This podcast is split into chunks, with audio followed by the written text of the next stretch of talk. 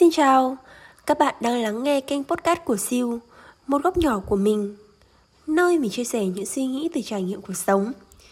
Mình rất vui nếu như tiếng nói và suy nghĩ của mình đồng điệu với góc nhìn và cách nghĩ của bạn.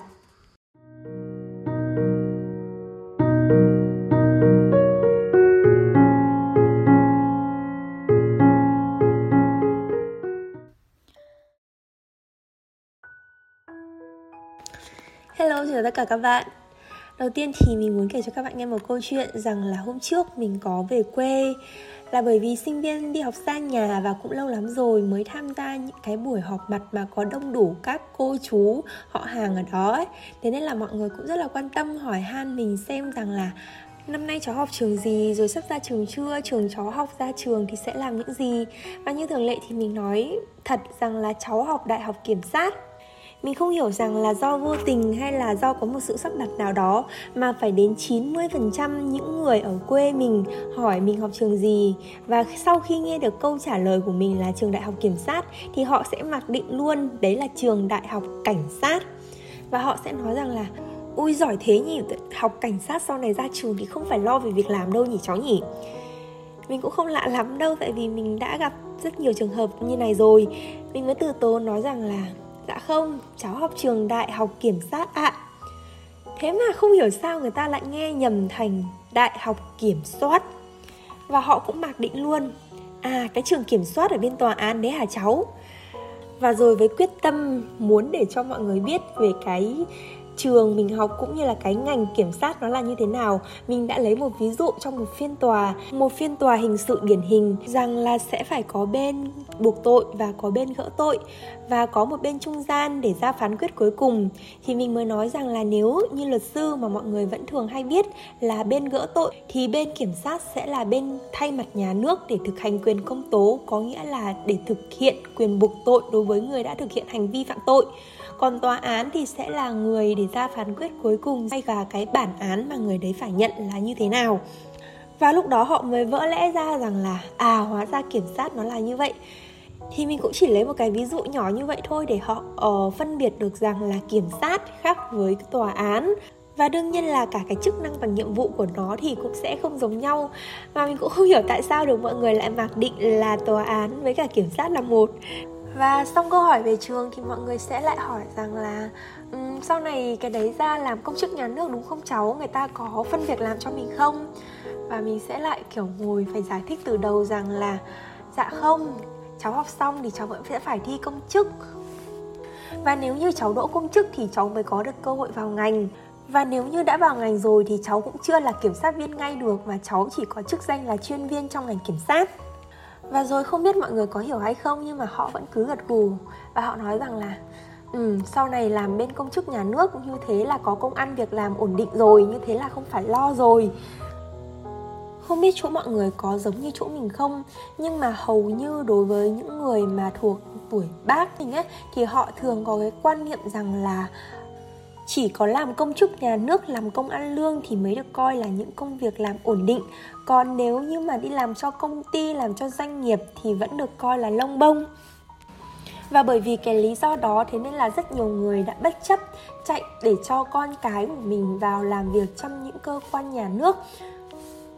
Và nhân cái câu chuyện này, ngày hôm nay trong chủ đề tập postcard tuần này thì mình cũng muốn nói một chút về cái góc nhìn của thế hệ đi trước và thế hệ trẻ bây giờ về cái việc làm công ăn lương hay là về công ăn việc làm ổn định.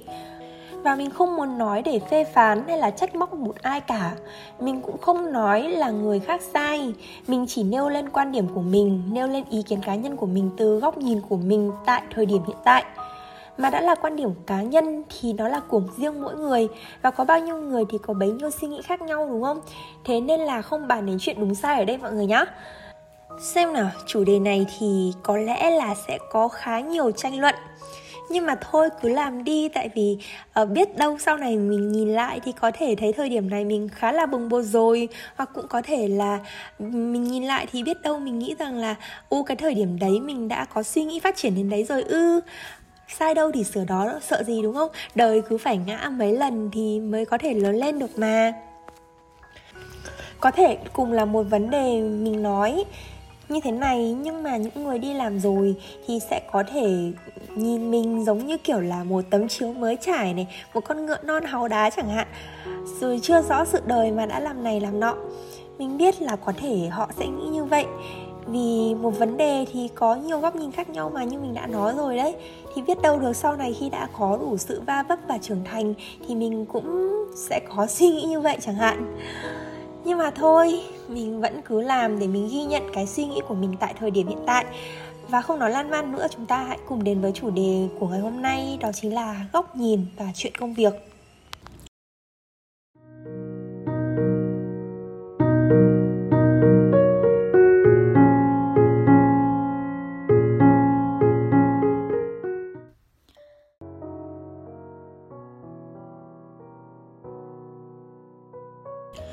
Tiên mình muốn nói ở đây đó là về góc nhìn góc nhìn của những người trẻ trong cùng một khoảng độ tuổi giống nhau. Nhưng mà họ có những cách nhìn khác nhau thì sẽ xây dựng nên tương lai khác nhau. Mọi người có tin rằng là cách nhìn và suy nghĩ của một người sẽ phản ánh được tương lai và hoàn cảnh thực tại của người đó không?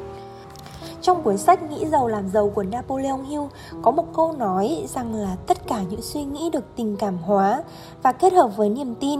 ngay lập tức sẽ biến thành hành động hoặc những giá trị tương đương. Trong một khoảng thời gian thì mình đã quan sát và nhận ra được những điều rất khác biệt trong suy nghĩ của những người mà sau đây mình sẽ gọi họ là số đông và số ít chúng ta có thể dễ dàng bắt gặp được những tốp người ở số đông và cũng có thể mình đang nằm ở trong số đông mà mình không biết. Họ thường ngày chỉ lo những điều vụn vặt, lo cơm, lo nước, lo những chuyện lông gà, vỏ tỏi thì cũng đã hết một ngày. Ước mơ của họ chỉ là làm công ăn lương, đi làm đầy đủ và sống một cuộc đời bình yên đến cuối đời. Con số mà họ mong ước thì cũng có thể là rất khiêm nhường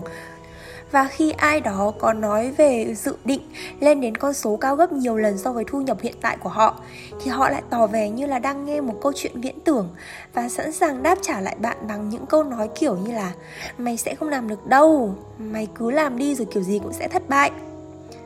Một vài người thì sẽ không nói như vậy đâu, nhưng mà trong thâm tâm của họ thì họ cũng đã nói những cái điều tương tự như vậy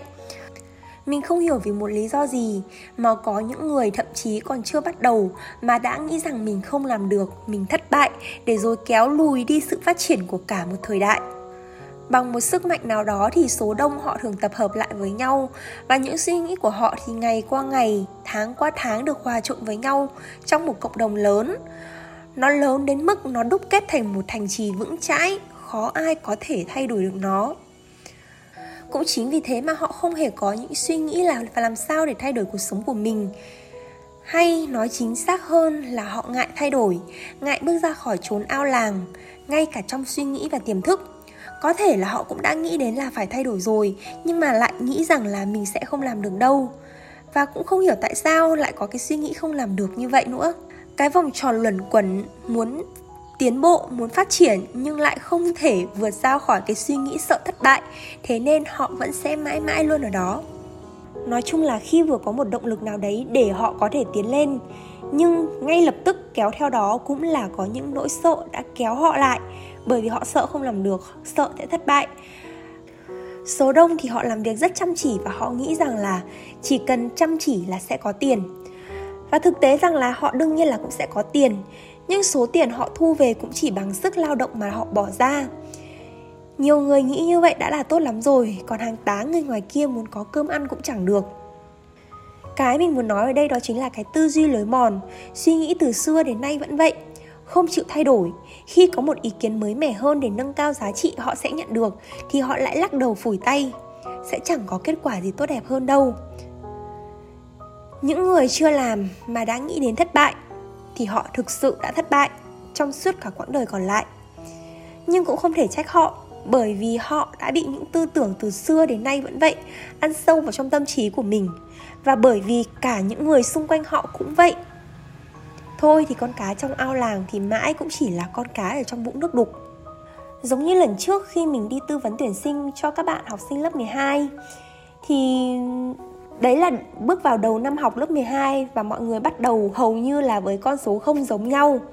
Nhưng mà có một đặc điểm chung là hầu hết tất cả các em học sinh đều có suy nghĩ và nói với mình rằng là, chị ơi, em sợ lắm, em sợ mình không làm được. Mình thực sự không hiểu rằng là họ đã trải qua đâu, họ đã làm đâu mà họ nghĩ rằng họ không làm được. Ngay tại cái thời điểm đó, cái thời điểm mà họ nghĩ rằng họ không làm được, thì họ đã thất bại một phần rồi mình vẫn thường nói với các em học sinh lớp 12 rằng là mọi người đều bắt đầu từ con số không giống nhau. Cái mà để khác nhau giữa những người học giỏi và những người học kém hơn, đó chính là cái niềm tin và cái mục đích của họ. Nếu như bàn đến việc một học sinh bình thường học tập trong một điều kiện hoàn cảnh bình thường trong một khoảng thời gian giống nhau, thì cái mà để tạo nên sự khác biệt nhất, đấy chính là tâm lý và mục tiêu của từng học sinh mình nói như vậy không phải là bởi vì mình đã trải qua rồi và thấy nó dễ dàng, nhưng mà thực sự tại thời điểm đó, thời điểm mình ôn thi đại học, mình cũng bắt đầu từ con số 0 thậm chí là mình còn đi sau các bạn. Khi các bạn đã tìm được lớp học thêm và đang ngồi ôn tập, thì mình mới giáo diết để chuẩn bị đi tìm lớp học thêm và để học theo sau các bạn. Ngay cả trong cái thời điểm mình bắt đầu muộn hơn so với các bạn, mình cũng không có cái suy nghĩ rằng là mình sẽ trượt đại học mà mình chỉ có một suy nghĩ duy nhất rằng là mình sẽ đỗ vào trường đại học đó, có đúng với cái số điểm mà mình mong muốn hay không? Và có một câu chuyện như thế này, mình nói ra không phải là để khoe khoang hay là để tự mãn về bản thân, mà mình muốn nói rằng là mình sẽ, với cái ý nghĩ và quyết tâm thì thực sự những điều mình muốn đều có thể trở thành hiện thực. Đó là trong cái khoảng thời gian mình ôn thi cũng như là thi thử tại trường cấp 3 thì đấy là lần thi thử đầu tiên và cái điểm số mình nhận được trong cái kỳ thi thử ấy là cao nhất toàn trường trong cái khối thi đó. Và từ đấy thì bạn bè của mình gọi trêu mình về cái tên là thủ khoa. Mình cũng khá là bất ngờ và thích thú với cái tên gọi đó. Nhưng mà mình không nói điều đấy cho ai cả. Và trong trong tiềm thức của mình trong cái suy nghĩ của mình đã luôn có một mong muốn rằng là mình sẽ biến cái danh hiệu thủ khoa trong cái kỳ thi thử đấy thành cái danh hiệu thủ khoa thật trong kỳ thi đại học thật. Có thể gọi như là luật hấp dẫn vậy. Có nghĩa là khi mà chúng ta phát ra một cái tần số, phát ra một cái mong muốn và gửi cái mong muốn của mình đến với vũ trụ, thì vũ trụ sẽ mang cái điều ước, cái mong muốn đấy của mình để biến thành sự thật trong suốt cái khoảng thời gian 2 tháng ôn thi còn lại mọi người vẫn liên tục gọi mình là thủ khoa và mình cũng tự gắn cho mình với cái biệt danh là thủ khoa thật. Và thực tế đã chứng minh rằng là trong cái kỳ thi đại học đấy mình đã thực sự trở thành thủ khoa đầu vào của ngôi trường mình học. Và năm đó chỉ thiếu 0,25 điểm nữa thôi là mình sẽ là thủ khoa toàn quốc của khối thi C00 như mình đã nói từ trước là mình kể lại câu chuyện này không có ý là khoe khoang, mà đây là một cái minh chứng rõ ràng nhất cho thấy cái việc rằng là bạn sẽ thực sự trở thành người mà bạn muốn trở thành. Mình đã tự ghim cho mình cái suy nghĩ, cái ý nghĩ vào trong tiềm thức là mình sẽ trở thành một thủ khoa, và thực tế là mình trở thành thủ khoa thật không biết các bạn đã nghe đến luật hấp dẫn chưa? Có thể là mọi người đã biết rồi hoặc có thể là chưa biết. Nhưng dành cho những bạn nào mà chưa biết hoặc là không tin vào luật hấp dẫn, Thì mình chỉ muốn nói rằng là luật hấp dẫn thực sự là có mặt. Và nó thực sự tác động đến cuộc sống của bạn, Cho dù bạn có biết hay không, Và cho dù là bạn có tin vào điều đó hay không thì đó chúng ta có thể hiểu một cách đơn giản rằng là uh, bạn sẽ nhận được cái bản chất những gì mà bạn nghĩ tới cho dù đó là cái bạn muốn hay không muốn. Vì dù rằng là nếu như bạn suy nghĩ điều gì dù là nguồn kích thích của ý nghĩ đó phát ra từ đâu khi bạn đang thầm nghĩ thì luật hấp dẫn đã hoạt động và bắt đầu mời gọi những điều đó đến với trải nghiệm thực tế của bạn mình cũng sẽ không nói sâu về vấn đề này nữa và nếu như các bạn có quan tâm về luật hấp dẫn thì các bạn có thể tìm đọc những cuốn sách ở trên mạng thì cũng có rất nhiều về vấn đề này thì các bạn có thể lên tìm hiểu. Điều mình muốn nói ở đây chỉ thực sự rằng là bạn sẽ trở thành người mà bạn muốn trở thành và những gì bạn suy nghĩ thì sẽ trở thành thực tế. Thế nên là để làm tốt điều đó thì hãy giữ cho mình một tinh thần thật lạc quan. Hãy luôn tin tưởng rằng mình sẽ làm được mọi thứ vào tương lai thật sự là tốt đẹp bởi vì chính những suy nghĩ của bạn đang mời gọi những trải nghiệm thực tế đến với bạn.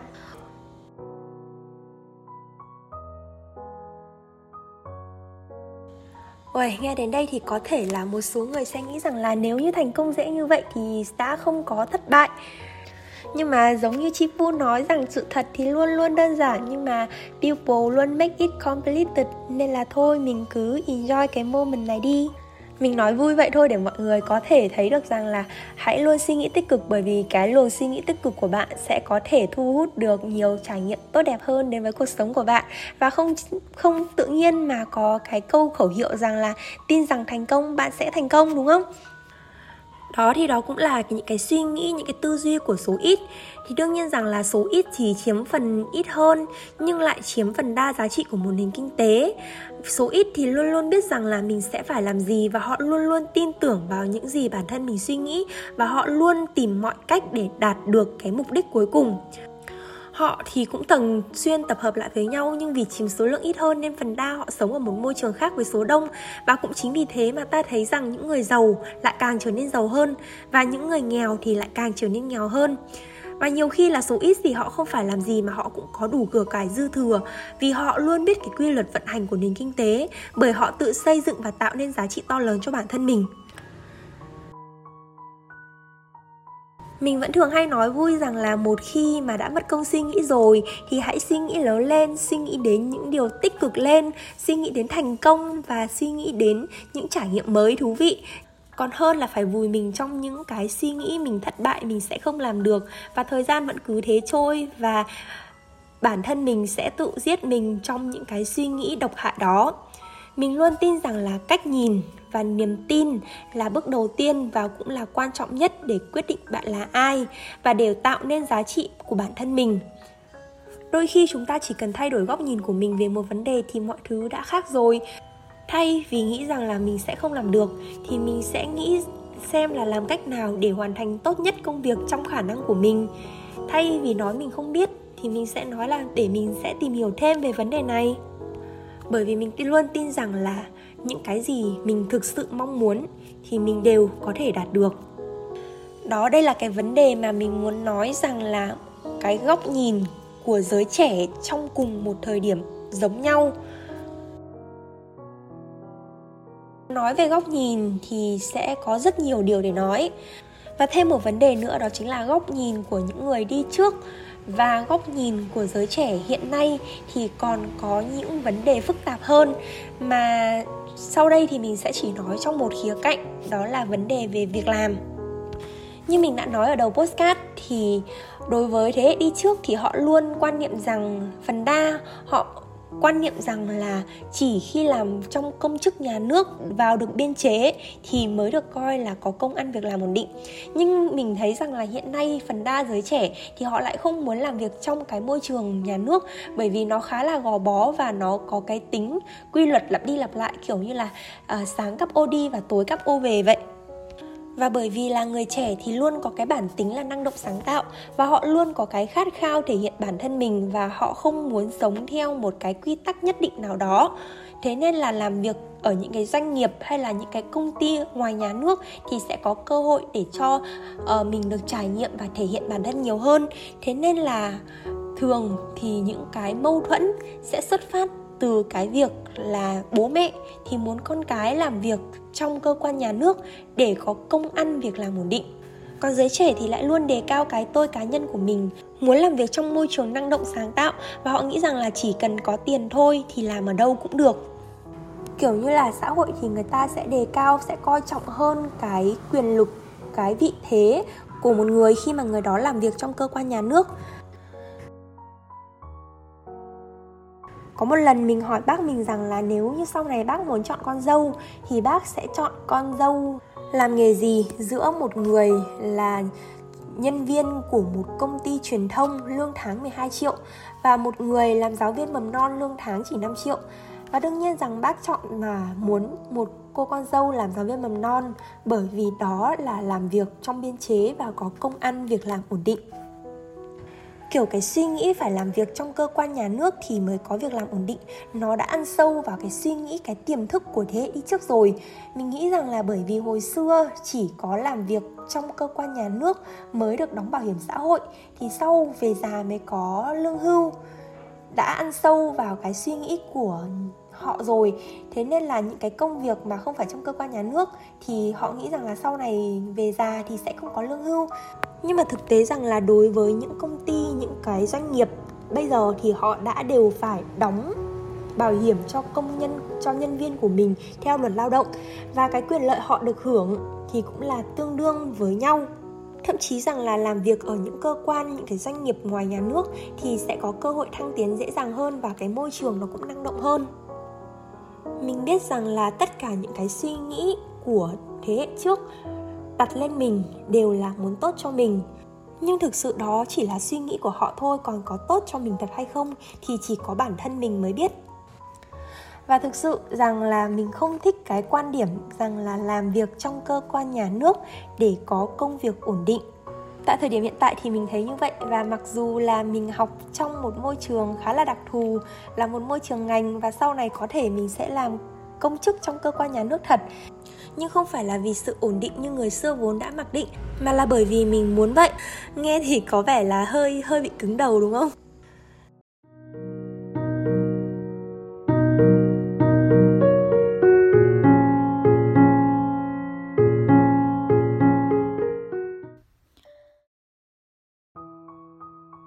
Mình chắc là có nhiều bạn sinh viên cũng giống như mình trong cái thời điểm nghỉ dịch này về quê gặp họ hàng hay là gặp hàng xóm xung quanh nhà. Khi mà hỏi là cháu học trường gì hay là sau này cháu sẽ làm gì thì rất là ngại phải trả lời những câu hỏi đấy.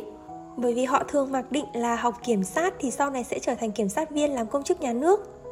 Mà thực sự rằng là chỉ có những người học ở trong trường thì mới hiểu được cái nỗi niềm của sinh viên trong trường đó là như thế nào. Thế nên là để tránh những hiểu lầm không đáng có, thì khi người ta hỏi rằng mình học trường gì, thì mình sẽ nói rằng cháu học trường liên quan đến luật. Còn nếu như hỏi rằng là sau này cháu sẽ làm gì, thì mình sẽ chỉ trả lời vui rằng là cháu sẽ làm chủ bản thân mình. Như vậy là được. Lâu rồi thì mình mới có thời gian ngồi lại để làm một tập podcast dài như thế này và chốt lại vấn đề trong chủ đề tập tuần này, thì đó chính là góc nhìn, cách suy nghĩ của mỗi người thì sẽ phản ánh được tương lai của người đó. Và mặc dù đã nói ở trong nội dung phần postcard rồi nhưng mình vẫn muốn nói lại, đó là bạn thực sự sẽ trở thành người mà bạn muốn trở thành. Đã mất công suy nghĩ rồi thì hãy suy nghĩ những điều tích cực lên, tại vì một ngày mỗi người cũng chỉ có 24 giờ thôi. Dù suy nghĩ tiêu cực hay là tích cực thì chúng ta cũng hãy dành cái quỹ thời gian đấy để phát triển bản thân và để thời gian trôi qua thực sự là có ý nghĩa góc nhìn của những người trẻ khác nhau và đương nhiên là góc nhìn của người đi trước và thế hệ trẻ chúng ta thì cũng khác nhau. Đương nhiên là đôi lúc thì cũng sẽ có những xung đột. Và đương nhiên là giữa hai thế hệ thì cũng cần phải có thời gian để chúng ta có thể hiểu nhau hơn. Dù cho là làm công chức nhà nước hay là làm ngoài nhà nước thì chỉ cần làm công việc mình yêu thích có thể kiếm ra tiền, tự nuôi sống bản thân mình, sống thật hạnh phúc và vui vẻ. Thì đó đã là một món quà to lớn cho chúng ta và cả cho những người yêu thương chúng ta rồi. Và như mình đã nói từ trước là tập này nó sẽ mang quan điểm cá nhân của mình hơi nhiều, bởi vì nó là góc nhìn của mình đối với cái hiện tượng này, nó là như vậy. Và có thể cái vấn đề này nó hơi khó nói một chút và mình nghĩ rằng là cái bài này thì nó cũng chưa được hoàn toàn là trọn vẹn và nếu như các bạn có ý kiến đóng góp hay là có thắc mắc, có ý kiến trái chiều thì các bạn có thể là liên hệ với mình để chúng ta có thể bàn luận thêm về vấn đề này Tập podcast đến đây là kết thúc. Cảm ơn các bạn đã lắng nghe và hẹn gặp lại các bạn trong những số lần sau nha. Bye bye!